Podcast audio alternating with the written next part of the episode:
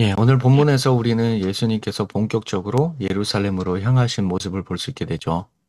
제자들에게는 이는 그리 특별할 게 없는 여정이었습니다.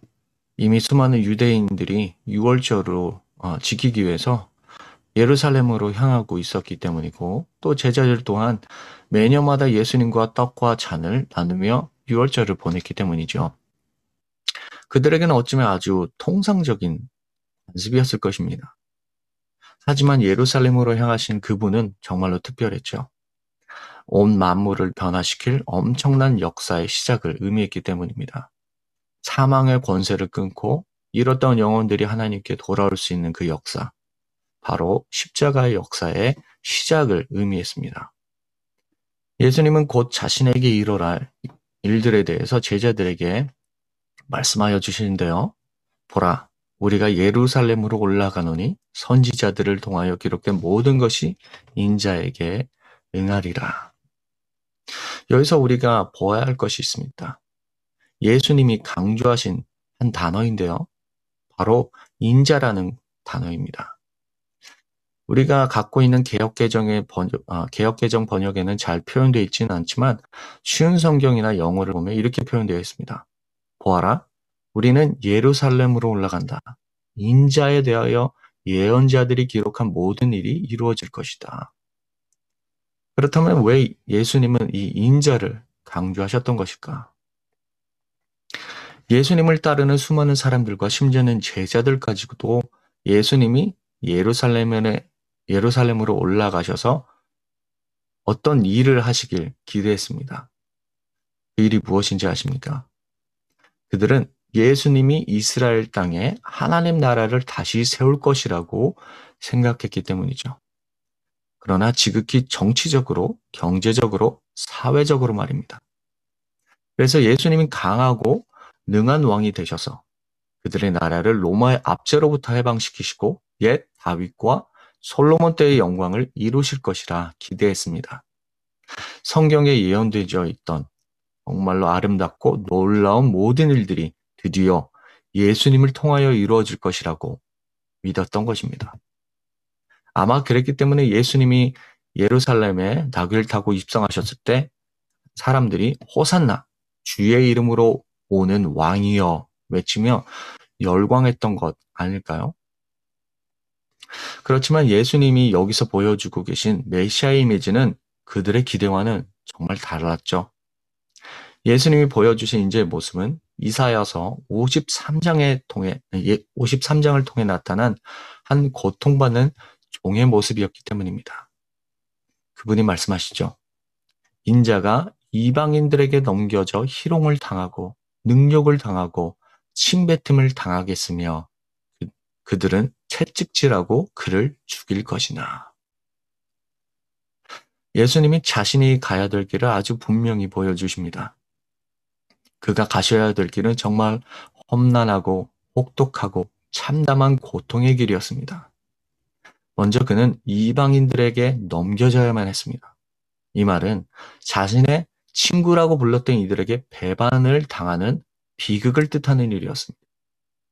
죽기까지 함께하겠던 제자들은 예수님을 버리고 도망하였고 심지어 그 중 하나였던 가론 유다는 그분을 돈을 받고 팔아버렸기 때문이죠.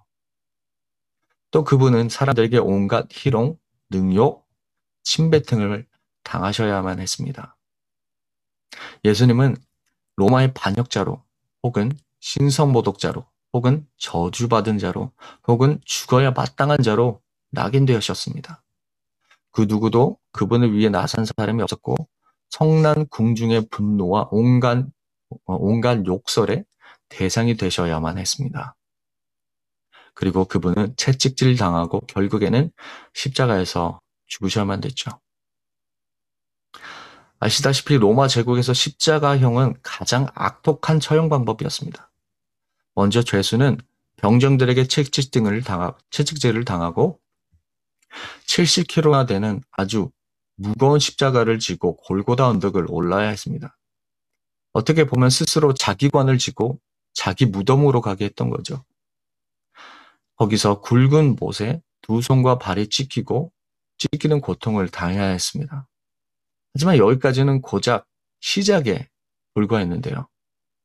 일단 십자가에 달리게 되면 온몸이 온몸의 체중이 오롯이 못이 박힌 두 손과 발에 실리게 되는데 그러면 미세한 움직임에도 손과 발의 혈관과 근육이 찔, 갈기갈기 찢어지는 고통을 느끼게 됩니다.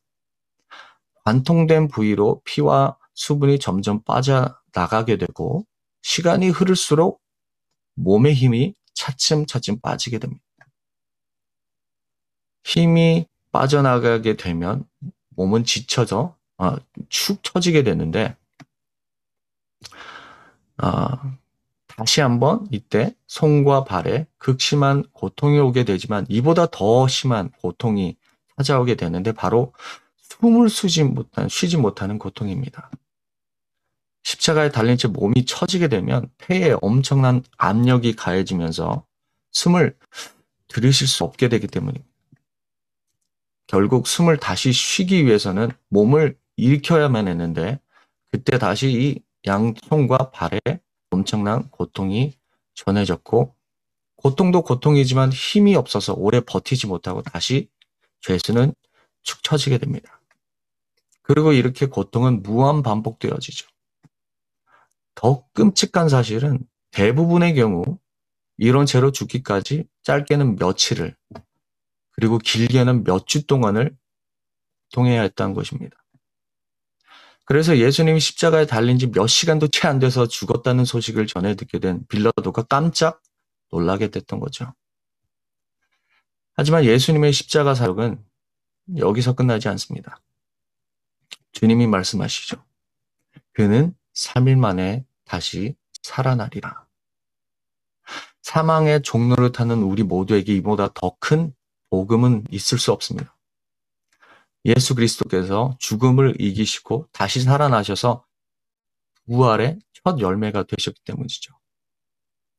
하나님이 세상을 이처럼 사랑하사 독생자를 주셨으니 이는 그를 믿는 자마다 멸망하지 않고 영생을 얻게 하려 하십니다.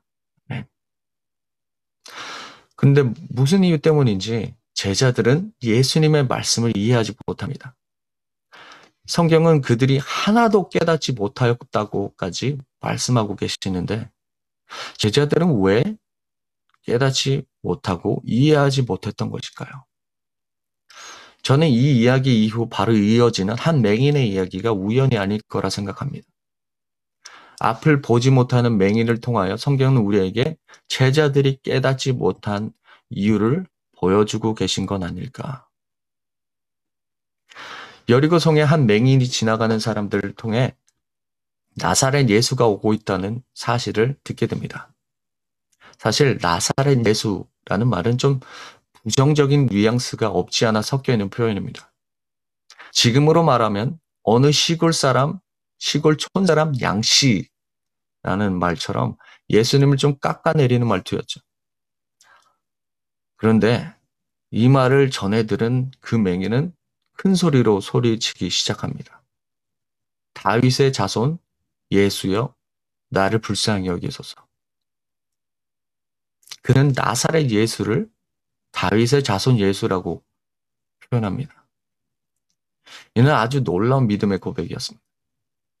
왜냐하면 다윗의 자손, 자손이라는 표현은 예수님이 하나님이 약속하신 왕, 그분의 백성을 구원하실 메시아라고 고백하는 것과 마찬가지였기 때문입니다. 하지만 그에게 돌아온 것은 사람들의 질타와 중이었죠. 사람들은 그에게 조용히 하라고 윽박질렀습니다. 그런데도 그는 더 큰 목소리로 예수님의 이름 부르짖습니다. 세상을 그니 세상은 그리 아니할지라도 예수님은 그를 긍휼히 여길 것을 믿었기 때문이 아닐까요? 예수님이 그를 부르셔서 내게 무엇을 하여 주기를 원하느냐 물으셨을 때 그가 대답합니다.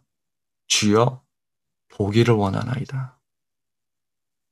어떻게 보면 예수님의 질문이나 맹인의 답이나 너무나도 당연한 것처럼 볼수 있는데 저는 이 말씀을 묵상하면서 떠올랐던 인물이 하나 있습니다. 바로 베데스다 연못에 있었던 한 불구자의 모습입니다. 38년 동안 그곳에서 낫기를 바랐던 그에게 예수님이 찾아오셔서 직접적으로 물으시죠. 네가 낫고자 하느냐? 너무나 당연한 질문 아니겠습니까? 그런데 엉뚱하게도 그는 아무도 자기를 도와줄 사람이 없다고 불평 털어놓죠. 왜입니까? 예수님이 자신의 병을 낫게 해줄 수 있다는 것을 믿지 못했기 때문입니다. 그래서 그에게는 예수님의 질문이 왜 지금까지 여기서 이러고 있는 거요? 라는 식의 꾸중으로 다가왔던 거죠. 그렇지만 맹인은 달랐습니다. 그는 예수님이 분명히 자신을 낫게 해주실 것이라는 것을 믿었습니다. 그렇기 때문에 자신 소원을 주저없이 말했던 거죠. 그때 예수님이 그에게 말씀하십니다. 눈을 떠 보아라. 내 믿음이 너를 낫게 하였다. 그리고 그는 곧 보게 됐고 하나님께 영광 돌리며 예수님을 따르게 됩니다. 성경이 이 맹인을 통해 우리에게 보여주시는 것이 있습니다. 바로 이 맹인의 믿음입니다. 누가복음 18장은 과부와 재판장의 비유로 시작합니다. 그러시면서 예수님 말씀하시죠. 인자가 올 때에 세상에서 믿음을 보겠느냐. 이어서 바리새인과 세리의 비유를 통해 참된 믿음의 모습은 어떤지 보여주고 계십니다. 그리고 어린애 아이들과 같이 믿음으로 받아들이는 사람만이 하나님 나라에 들어갈 수 있다고 설명하시면서 돈을 더 사랑한 한 부자의 모습, 그리고 명예와 자신의 소원 성취를 더 갈망한 제자들의 모습을 대조적으로 보여주고 있는 것입니다. 주님의 말씀을 깨닫고 주님의 얼굴을 보고 주님을 또 따르기 위해선 이 맹인의 믿음이 있어야 합니다. 예수님이 우리의 구원자 되심을 고백하는 믿음, 예수님이 우리를 국률이 여길 것을, 아, 국률이 여길 것이라는 것을 확실하는 믿음, 그리고 예수님이 우리를 회복시킬 것이라는 믿음. 지금 우리가 처한 사랑, 상황이 혼란스럽고 아무것도 보이지 않고 세상이 우리를 멸시하고 비난할지라도 우리는 이 믿음을 가지고 주님께 부르짖어야 합니다.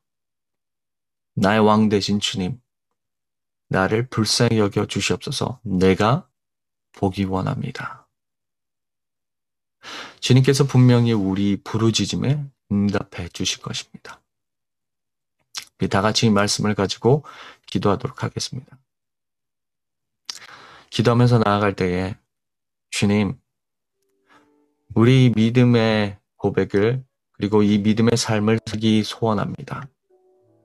아버지, 예수님을 다윗의 왕으로, 다윗의 자손으로, 우리의 왕으로, 메시아로 우리를 위해 오셔서 십자가에 죽으시고 3일 만에 다시 살아나신 구원자로 우리를 회복시키시고 그리고 우리를 극률히 여기실 분으로 믿고 담대하게 주님께 부르짖는 믿음이 우리에게 있길 소원합니다. 어떤 상황이나 이 믿음을 가지고 큰 목소리로 주님께 부르짖는 우리 되게 하여 주시옵소서. 그래서 주님을 보고 주님을 이해하고 또 주님의 길을 따르는 우리 되게 하여 주시옵소서. 간절히 기도하면서 이 시간 주님께 나아가는 시간 갖도록 하겠습니다.